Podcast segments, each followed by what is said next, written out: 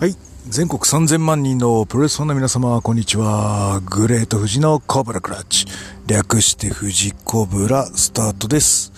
えー今日の収録は、えー9月の22日。えー本来であれば、健康プロレス工業が行われる予定だった日でございます。まあ、練習もできないので、まあ、あえなく工業としては中心させていただいてます。まあ、その代わりに、えっ、と、今日の昼は菱田 LP さんが、ね、工業やってくれてるはずですので、はい、えっ、と、あの、ご興味ある方は、はい、あの、もう、もう終わってるか。あの、これアップする頃には終わってると思うんですが、はい、えっ、と、気にした方は見ていただければと思います。で、えっ、と、せっかくなんでね、あのー工業の試合ができなかったんですが、あのー正月ぶりにですね、えっ、と、うちの嫁の実家の向かいにあるスーパー銭湯に行きまして、あの、いつも試合前にやってるルーチンですね、あのサウナに入って、まあ、1キロから1.5キロぐらい、え体重を落として水を抜いて、で、あの一応日焼けマシンに入って、えー、と、ちょっとだけ、はい、えー、日に焼けて、あの、ちょっとでも試合の見栄えのいい体を、まあ、作るというですね、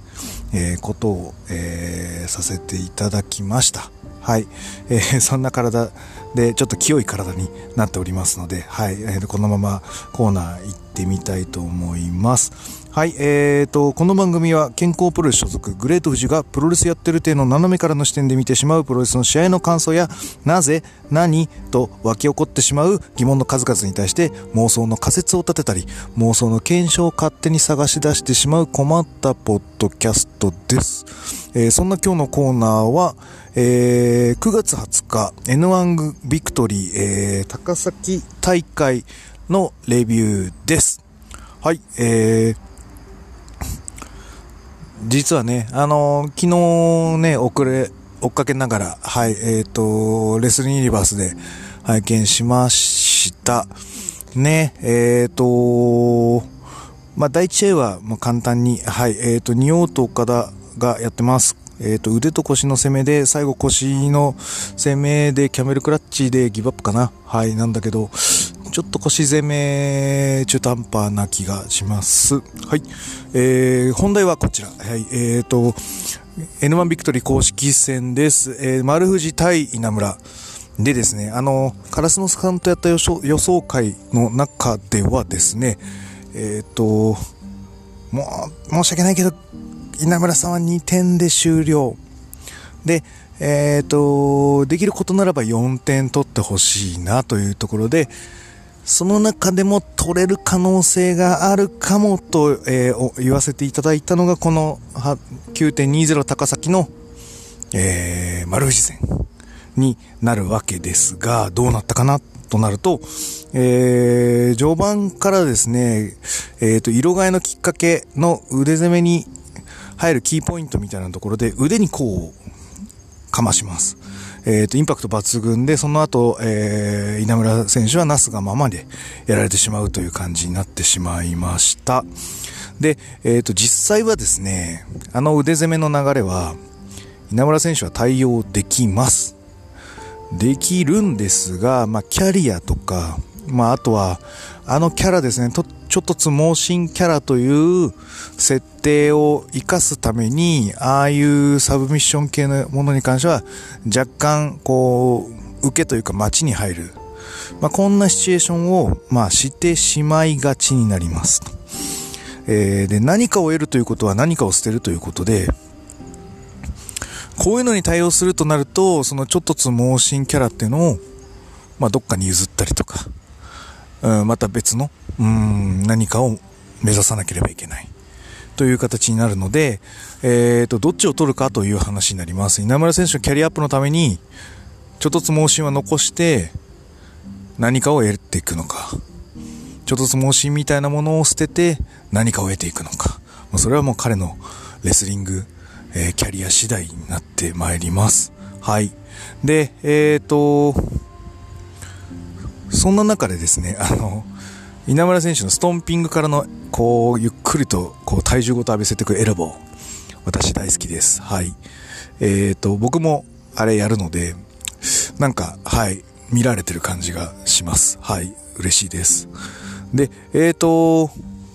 なんシュープロのコメントにもあったんですけど、まあ、スプラッシュ返されてからあれよあれよで負けちゃうケースが多いよって自分でも分析していました。ということは、スプラッシュマウンテンが返されるということは負けフラグになるというあのー、前振りになってしまう感じになっちゃいますね。で、ここでですね、えっ、ー、と、一応妄想の仮説を、えー、久々に立ててみたいと思います。えー、果たしてスプラッシュマウンテンは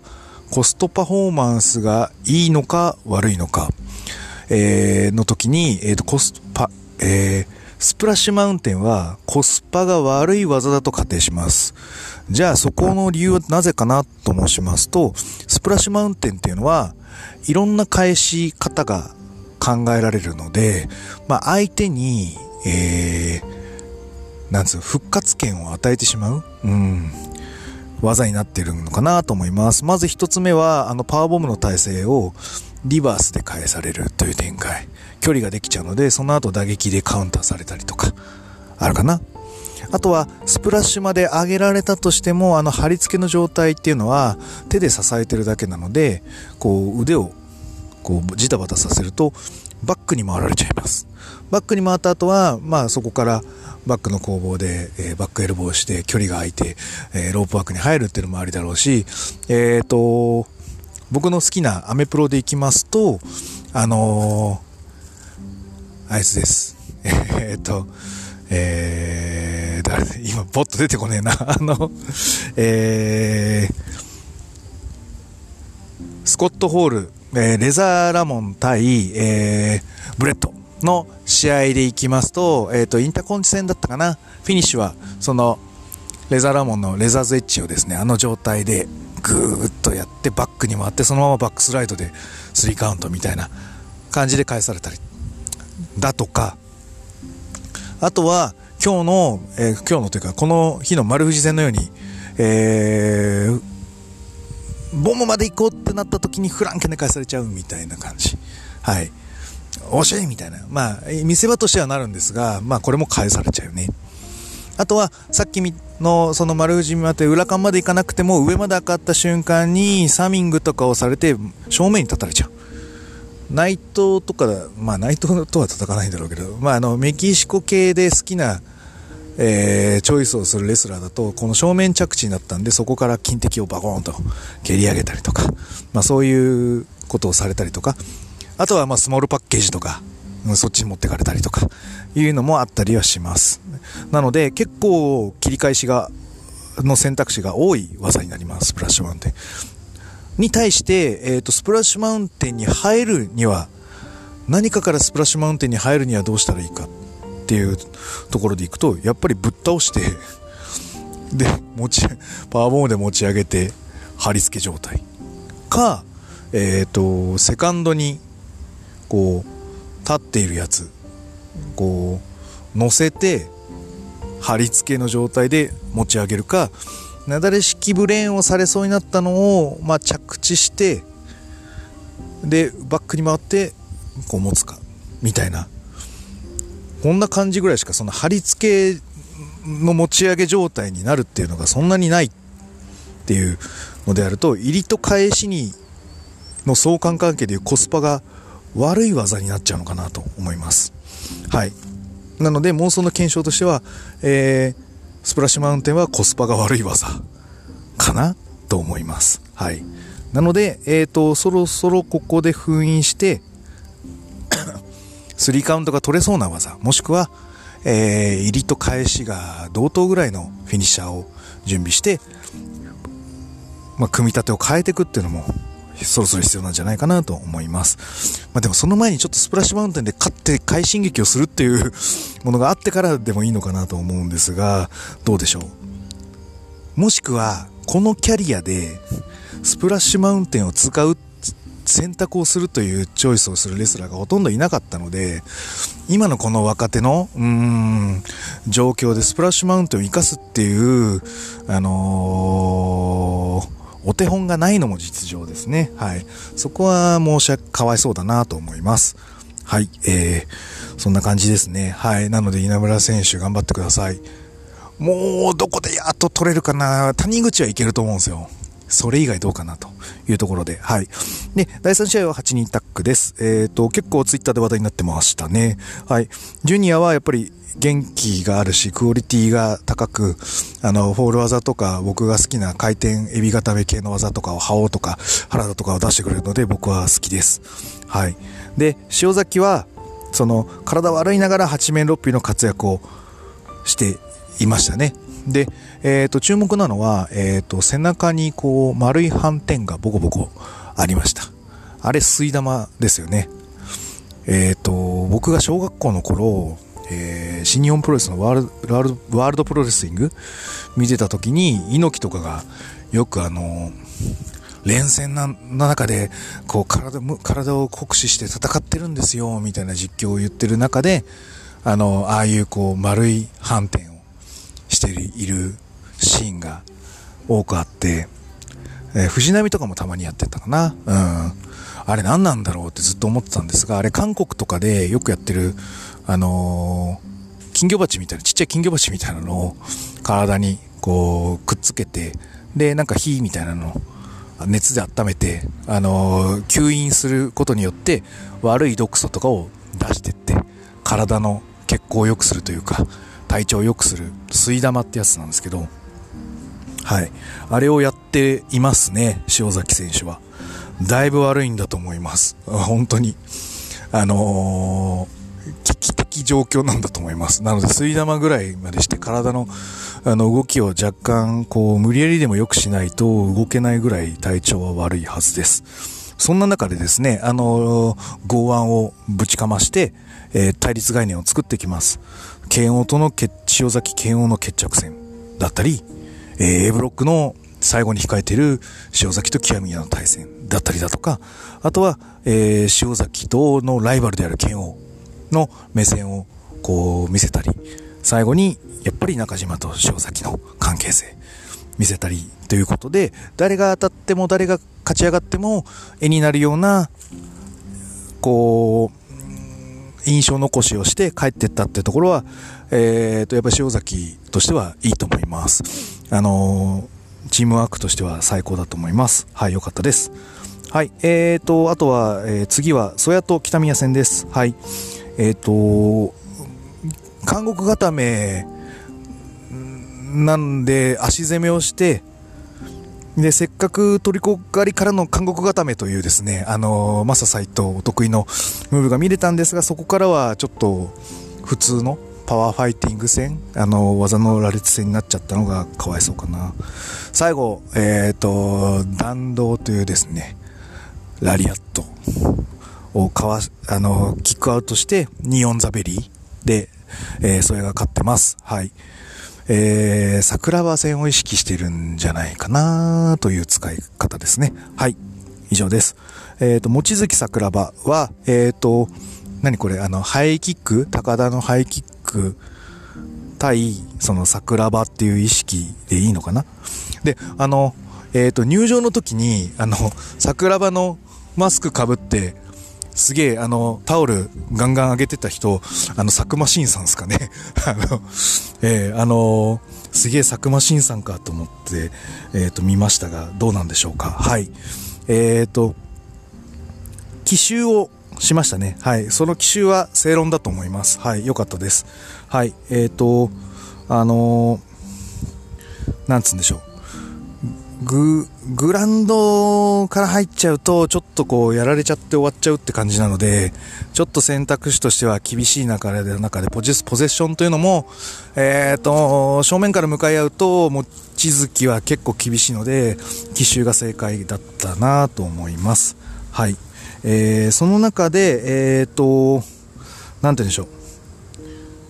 試合に勝ったけど勝負に負けた論みたいなのをちょっと出してきてる感じですかね。はい。えー、で、それは、あのー、まあ、なんて言うんでしょう。レスリング部、武功道場、ドラゴンゲートで、えっ、ー、と、を経てきた、えー、望月が、いわゆるその総合で、あの、一時代を培った桜庭に、まあ、挑戦していくというシチュエーションになっている形であるので、で、あのー、桜庭がそのアームロック手前のポジショニングになった時に、どう危機感を出していけるかっていうのが僕はちょっと一つの焦点のポイントにしてました。あのー、アームロック行く前のこの腕を曲がった状態で、あのー、両手でキャッチされてる状態。これってもうだから、1対2の状態なんですね。腕、自分の片手1に対して、相手は両手2なんですね。やっぱり2対1だと2の方が強いので、このままぐいっと絞れ上げられてしまうと、負けが確定してしまうわけです。しかも、あのー、アームロックって結構返され、返しづらい格好になるので、どう、こう、決めのえー、作用点、力点というテコの原理のポイントをずらしていくかっていうところが一つのポイントになってます。なので、えっ、ー、と、あのー、なんてでしょう、こう、後ろに這いずりながら逃げていった感じの作り方をしていた望月は正解です。はい。えー、こういうところでやっぱジタバタして本物感を出してほしいなと思います。で、鈴木みのるはそれができるのに結構やらない感じじゃないですか。あのー、まだ大丈夫みたいな感じで。ああいうの好きじゃないんで望月は、あのな、なかなか逃げていったと思います。はい。それで、一応、ハイキック、いわゆる、ね、寝技では負けたけど、えー、試合でハイキックで勝負ありみたいなのを一瞬作ります。はい。なので、えっ、ー、と、まあ、お互いを持ち上げるっていう感じでしょうね。はい。で、ジャーマン切り返してのアームロック。で、やっぱり最後はアームロックになってしまいます。はい。で、桜庭が勝利です。あの、藤原組長の得意技ですね。はい。ジャーマンを受けるんですが、そのまま腕を、このフォールいってる流れの中でも腕を決めつつ決めつつでキックアウトする反動を利用してアームロックを決めるというところになります。素晴らしかったです。はい。えー、メインがですね、えー、谷口と杉浦です。あの、記者会見ではね、あの、しょっぱい試合がどうのこうのみたいなことを言っていましたというところで、あの、丸氏とか、その杉浦が気にしている谷口の、えっ、ー、と、悪いところっていうのは、やっぱり自分を表現しきれてないというところだと思います。はい。あの僕はよく、あの仲間のメンバーでも後輩にも言うんですけど、その日その日の自分の、こう、開き、アジの開きのような、身を包丁でバサッと切って、真っ二つに割った姿をプロレスは見てもらう、そういう表現の場だと思うので、今日という自分が、いかにこう全部見せてるか。で、そこには、え、ー、と、できれば過去からの自分っていうのも見せれたらちょうどいい。そういう、あのす、べてを見せる格好がどうやって出せるのかっていうところが、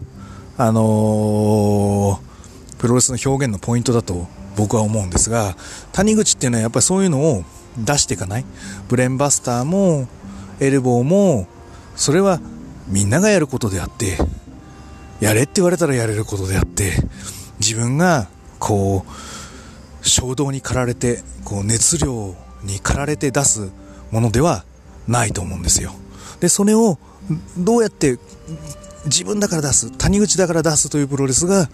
こう、お客さんに届くから、お客さんは感動するっていうところだと思うんですね。はい。というところで、えっ、ー、と、最初はやっぱりですね、あの、一遍、な、な、なんつうんでしょう。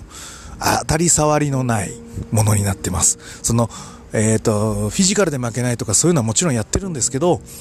そのらしさが出てないっていうところになります。はい。で、徐々に出してくるところでいくと、チョークスラムであったりだとか、えっ、ー、と、頭突きの、えー、感情であったりだとか、あとは、あの、マイバッハ発売ってやつとか、あの、ジャーマンでボーンって。ああいうので、その、谷口だけじゃない、マイバッハまで含めて、俺っていうですね、出し方を。その、全部肯定していくという自分のアジの開きをどうやって出していくかっていうのを、えっ、ー、と、中盤以降から徐々に出し始めてます。で、これをしっかりと受けて、やってこいと。これもお前だろ、やってこいっていう誘導をしてるのがやっぱ杉浦だと思うので、杉浦は、こう、最大限谷口をリスペクトしてるし、谷口を叱咤してるし、谷口をグッドにしてると思います。はい。ね、最大限尊重してるかな。うん。あのー、オリンピック予選じゃなくて、裏間で勝ったっていう形なのかなと僕は思うので、えっ、ー、と、杉浦も多分丸藤も谷口を多分好きなんだなと思うと、えっ、ー、と、うん、あの、頑張れ谷口って感じがしますね。はい。えー、そんな感じで、はい、谷口頑張ったんじゃないでしょうか。はい。そんな感じで今日は軽く終わりたいと思います。はい、えー、グレート富士のコブラクラッチでは質問感想をお待ちしております。えー、質問箱への感想や、えー、Twitter、DM など、どしどし送ってくださいね。また気に入っていただけましたら、サブスクリプションの登録または、えー、定期購読のボタンを押してください。ね、ということで、はい、えーと、連休最後の日、えー、僕も明日から仕事です。頑張っていきましょう。それでは、えー、全国3000万人のプレスファンの皆様、ごきげんよう、さようなら。